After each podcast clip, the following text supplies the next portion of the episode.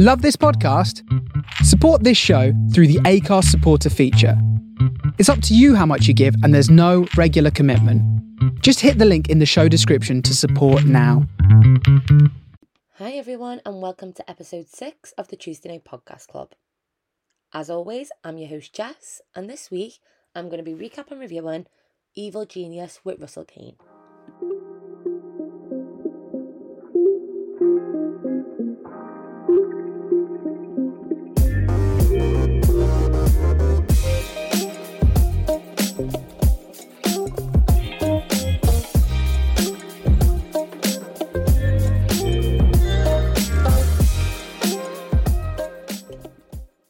Genius podcast is a BBC Sounds original hosted by Russell Kane, UK comedian, actor, and writer. He's proudly very Essex, and you know what I'm going to say. I love the authentic accents. He's been on loads of panel shows like 8 out of 10 Cats and celebrity specials of game shows like The Chase and Pointless. He is very funny. I'd say he is primarily known for his stand up. The show weekly focuses on one infamous person pulled from history.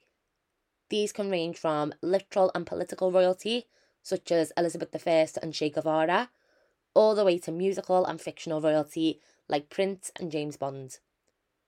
He takes three friends from the world of acting and comedy and gives each of them an envelope containing a potentially evil or genius fact about the person in question, which they then discuss and after the third and final envelope's been opened, the panel then has to decide if the person is evil or a genius. The episode I'll be recapping this week is all about King of Animation, Walt Disney. The panelists joining Russell are comedian Kae Kurd, Fern Brady, and Tiff Stevenson. All have got amazing repertoires of work. If you just Google their names, the results are endless and hilarious. My particular favourites are Kae's episode of Rhod Gilbert's Growing Pains, Fern Brady's podcast, which she sadly no longer co hosts with Alison Spittle. That's called The Wheel of Misfortune. And Tiff's character in the amazing Game Face sitcom written by and starring Roisin Conaty. So, the episode gets off to a start with the host asking who the panelists' favourite Disney villain is, which sent me into an immediate spiral trying to decide who my favourite villain is and how we can possibly like any of the meanies in the Disney universe. Kae is about my age, so of a similar Disney generation, and goes in with Scar. Now, excuse me, Kae, he claims this is because his favourite film was and still is The Lion King, which same, who doesn't love The Lion King, but that's all the more reason to hate that nasty pasty Scar. Fern goes with Ursula, which is a good shout. She's evil, but she's also, ve- oh my god, very cool in her style and attitude. I can relate. And Tiff goes with Snow White's evil stepmom because she tells us she herself is a stepmom and can relate. Which, as a comedian saying it, it's funny, but also blink twice if you're not okay because I don't know if stepmoms should be aspiring to be here. I went off forever trying to decide on mine and argued back and forth with my boyfriend for hours, who he decided my original choice wasn't even Disney, which I wholeheartedly disagree with, since I remember being in like year six or seven, age about 10 or 11, watching the premiere of this film in question. After months of waiting with popcorn and my two besties on the Disney Channel at 7pm on a Friday night, so ha to him, my favourite villain will forever be Sharpay Evans from High School Musical because I too simply want fabulous. Um, I would say the evil queen from uh from Snow White because I'm a stepmom as well. So anything about evil stepmoms, I'll I'll take. You know. Now, I am a massive Disney fan, as in I love the music, the films, and especially the theme parks. However, that being said, to be a fan of the work doesn't necessarily mean you have to be a fan of the man. I'm sure we've all heard controversial myths and legends about Walt Disney, from the cryogenic frozen head to his questionable beliefs. So I'm quickly going to do like a small bio on him and knock some of the more outrageous myths on the head before we get on to envelope number one. Walter Elias Disney was born on the 5th of December 1901. in Chicago to a family of Irish, German, English, and Canadian descent. He was one of five children and developed an early interest in art, specifically drawing, practicing by copying the cartoons from his father's newspapers. In 1917, after a few family moves, he ended up back in Chicago and the cartoonist of his high school newspaper before dropping out in 1918 in an attempt to join the US Army in World War One, but was rejected for being too young. Later the same year, he managed to join the Red Cross and was sent out to France as an ambulance driver. In 1921, now back stateside, Disney moved to LA. Despite the epicenter of US cartooning being in New York, and in 1924, Disney Brothers Studios, later to become the Walt Disney Company, was founded. Later in 1928, Mickey Mouse was born, and by 1934, the golden age of animation had begun, with Walt at the helm, beginning the four year long journey of creating Snow White and the Seven Dwarfs, which went three times over budget, costing 1.5 million US dollars, which is the equivalent of around 32 million US dollars today. Snow White premiered in December of 1937 to high praise from critics and audiences. The film became the most successful motion picture of 1938, and by May, May 1939, its total gross of 6.5 million made it the most successful sound film made to that date, which today will be a gross of 136 million US dollars. Not bad for a startup. I promised to keep this bio short, and so far it's not short. So, after World War II and his political movies featuring none other than Donald Duck in the 1950s, Disney had his eye on the prize of a theme park after visiting Tivoli Gardens in Copenhagen and being impressed by its cleanliness and layout, which, looking back, having been to a couple of Europe's Tivoli Gardens, Disney went above and beyond to show them how it was done with Disney World. In November 1966, Disney was diagnosed with lung cancer and was treated with cobalt therapy. On November 30th, he fell unwell and was taken by ambulance from his home to St. Joseph's Hospital, where on December 15th, 1966, 10 days after his 65th birthday, he passed away. His remains were cremated two days later, and his ashes lay at the Forest Lawn Memorial Park in Glendale, California, debunking that age old myth about the cryogenic freezing. Russell tells us a couple of other myths that aren't true or worth talking about, as they are just myths. He wasn't a Nazi, he wasn't an FBI spy, and nor is he buried beneath any of the rides at Disney World. So let's get opening them envelopes.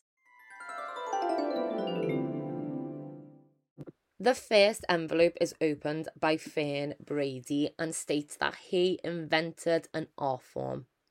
This is without a doubt true. He revolutionised the future of animated motion picture, the first man to animate in colour, the first to make a full length animated feature film in Snow White, and he won more Academy Awards than anybody else in history 22 before he died. Kae goes in first on how his parents never took him to Disneyland. Guess he's bitter about that. Now, I was lucky. My mum couldn't really afford when I was younger to send me to Disney, plus she hates theme parks anyway. So my nan and granddad paid for me to go with one of my best friends, Steph, and her family to the parks in Florida when I was 17 and honestly, I loved every second. A family like a second family to mine since I was so young, so we had so much fun. I know it's a super expensive trip, but it truly is magical. No matter how old you are, and Kae is saying he wants to wait till he has a kid to be able to go, but my advice, meh, go first. Who needs them being too small for the good rides? However, about four years ago, I went to Paris with my lovely friend Jane for a pre Christmas girls trip. And this was around the time of the organised marches, which often turned into full scale riots by the Yellowcoats around mainland Europe, which usually took place, I think, exclusively on Fridays or Saturdays, which is awfully considerate of them. This meant you were unable to go anywhere in Paris for the first day of our trip. So we went out to Euro Disney for the day and had the best time again. It's literally magic. However, most people who know me know the traumatizing events that unfolded during that Disney trip for me. Some people laugh and some people look at me like I've got 10 heads. However, I will tell you the story and add the picture of the event on the Instagram at Tuesday Night Pod for context of my mid Disney breakdown for you all to see. So, this story might be really boring, but I'm in Disneyland Paris with my friend Jane. We're having a lovely day and we've just had some lunch. Outside, there's a queue for a ride. In Disney World, if you don't know, there's like signs above all the rides entrances that say the wait time. And this wait time was like 25 minutes. So we thought, might as well get in line. We've got like half the day left. It's a ride that's only a 25 minute wait. So we jumped in line. The queue was quite big and three people were going in at a time. So if you've been to Florida Disneyland, there's a ride called Space Mountain where it's three people at a time. So I thought, oh, maybe it's kind of like that. So we're in the line. There's loads of adults, there's loads of kids. None are too small. So I'm thinking, okay, it's like a decent ride. We're going through. We get to the front of the line, and me, Jane, and this little, like, six year old kid get ushered into this room. So we're standing in the room, no idea what the occasion is, no idea what's going on just waiting with my little Disney ears on and me I think I had Sleeping Beauty ones with a little crown and a little veil. I was feeling all cute. And next minute I hear deep breathing and footsteps like I am terrified. I am a wimp anyway. So I was like, oh my God, Jesus Christ, pray to the Lord, what is going on? In comes Darth Vader. Full get up, looks like the real guy. I push the child to him. I don't know what to do. Sacrifice the kid. It's not mine. I'm scared as fuck of Darth Vader. Shouldn't have like pushed the kid in front of me. Didn't fall, didn't hurt him. Just like ushered him. He knew what he was queuing up for, I presume. So he wanted to meet Darth Vader. Anyway, story ends with me in a room with Darth Vader being forced to get a photograph and crying. I'll put the picture on the Instagram. It's tragic and pathetic, but it was scary as fuck, and I do not like Darth Vader, and I refuse to watch Star Wars now. So now I've finished my tangents on my Disney related trauma. I'll carry on with my recap.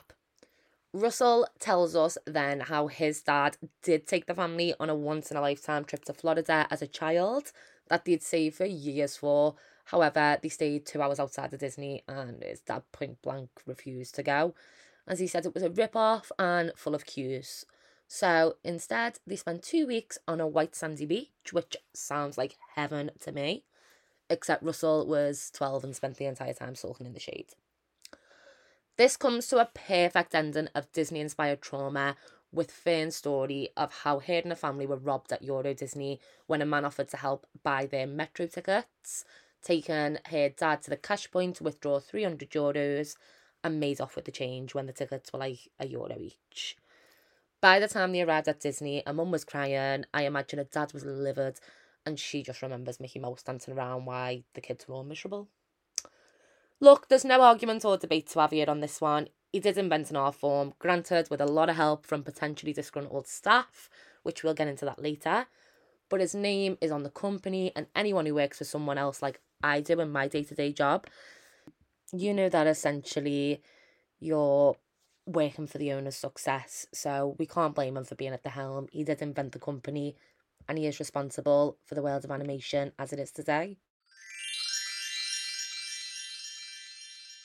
Yeah, never. all the Disney films that I loved were all about women breaking away. Like Cinderella wanted to she, she wanted to go on a night out to see some guy. The Little Mermaid wanted to get away from her dad and Mulan. the Sea Kingdom. I'll not see what's what happens in Mulan doesn't she because she's like a woman, but she's not allowed to fight. Oh yeah. yeah. She... The next envelope is opened by Tiff and it reads racist and anti Semite. No good. So I don't think it's a secret that Disney wasn't a wonderful man in his views, and Russell starts with a couple of examples, namely in the original 1933 making of Three Little Pigs, the big bad wolf disguises himself as a Jewish peddler, with a lot of nasty stereotypes, such as a big hook nose. This is later reanimated. Dumbo has a rowdy gang of sassy black crows and Fantasia has a black centaur slave girl pol- polishing the hooves of the white centaurs. So let's just start off with unacceptable, unacceptable, unacceptable Disney. Now, people will claim he was a product of his time. However, that's not an acceptable excuse here. As the next film Russell tells us about, I've already researched a lot about. It's a film called Song of the South, which is extremely difficult to find now, sort of wiped off the face of the earth per se, as it received so much backlash. The reason the excuse of he didn't know any better back then is completely unfounded here, as Disney actually sought out outside opinions and advice on the film when it was being made.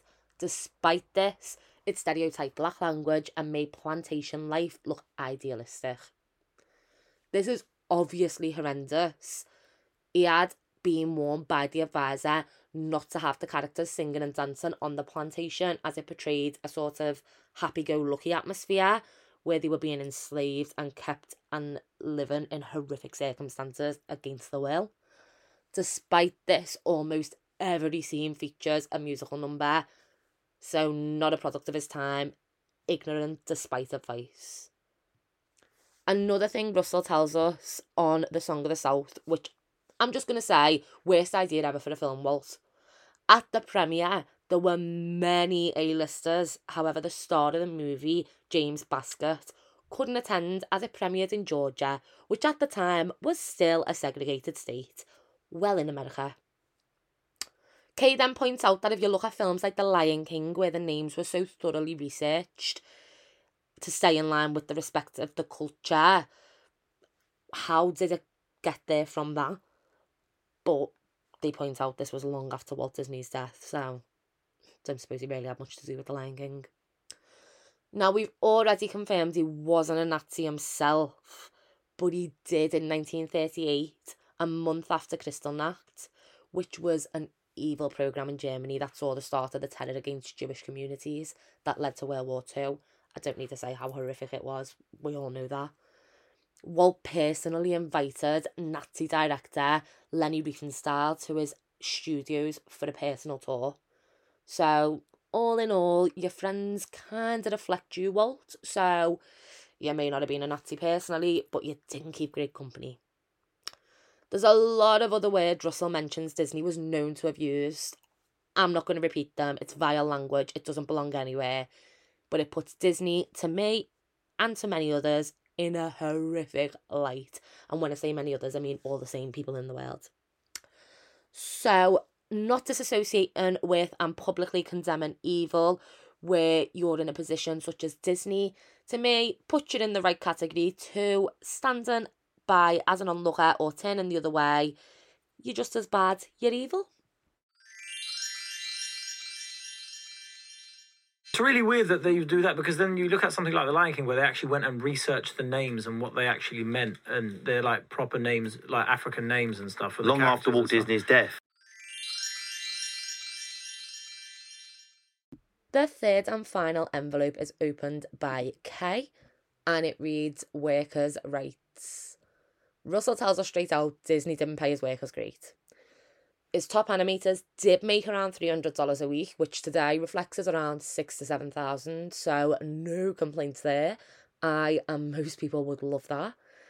They also got luxury rooms to work from, a specialised work gym, just nice benefits basically. Whereas the cell painters, essentially the people who coloured in all of the cells for a movie, in which you needed 24 cells per second to create a film like Snow White, were predominantly women, because that's all we're good for, isn't it, Walt? A bit of colouring in. Who were in comparison only paid $12 a week, which reflects as about 250 today. No one's saying that's nothing, but in comparison, it's a large gap in pay packets. And the cell painters done an awful lot of work. So when they were in production of Snow White, the workers done mass amounts of overtimes to have the film made to Walt's perfections for four years on the promise of pay rises and bonuses after the release. We've already discussed how well this film done. However, he then just sacked all the staff. This is what caused the beginning of the Screen Cartoon Cartoonist Guild. Much like a union, they operate in many forms with the Writers Guild and the Actors Guild and so on. By the 40s, it was a formally acknowledged guild by all studios other than one Walt Disney Company. He refused to speak to any reps and he even physically attacked an animator. He essentially was a dictator in his own world and refused to abide by fair working rates or conditions. So, F you, Walter. Kae makes the point here of what did Disney actually contribute to making the films, other than, as Russell points out, he voices Mickey Mouse. But as Tiff does say, and I mentioned earlier, without him, the platform for the future of animation may not be what it was today if he hadn't have created it. So I guess he got in there first with the idea. Doesn't matter who done the work. Russell gives us a quote here from Walt, which is, I am not Walt Disney. Walt Disney doesn't smoke. Walt Disney doesn't get angry. Essentially claiming that he's a character of himself. Look, I don't subscribe to this. I'm not going to try to... I'm, I'm to try not to rant, but I can't stand when celebrities put out a persona and then when people pull them about something that they've done in the public eye, they cry, Oh, I'm not a role model. I didn't ask to be. So people should just get off me back. Well, when you put yourself in the public eye for all to see and profit off those people that you're portraying your life to, you will become someone's role model, whether you like it or not. So keep it nice or get away.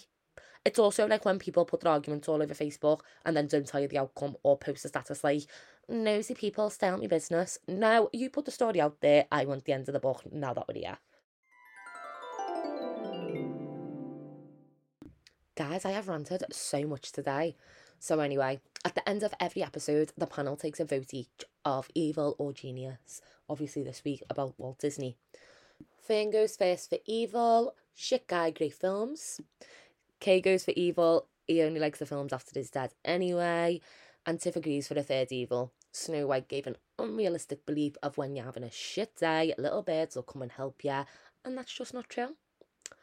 I have to agree, Disney as a brand has had and continues to have amazing content and experiences that are literally enjoyed enjoyed worldwide, across generations, and no one is taking that away. But when it comes to the man himself, he just wasn't a great guy. The negatives outweigh the positives, and I have to say, evil. So let's wrap up this week's episode with the review. I really, really like this show. I'm going to give it a four for absolutely love. I particularly enjoyed the Notorious B.I.G. episode too, so I would definitely recommend that one next after you listen to the one that was discussed today. Thank you so much again for listening to the Tuesday Night Podcast Club. Remember to follow me on Instagram at Tuesday Night Pod and rate, review, and subscribe wherever you get your podcasts. For anything else, you can email Tuesday Night Podcast Club at gmail.com.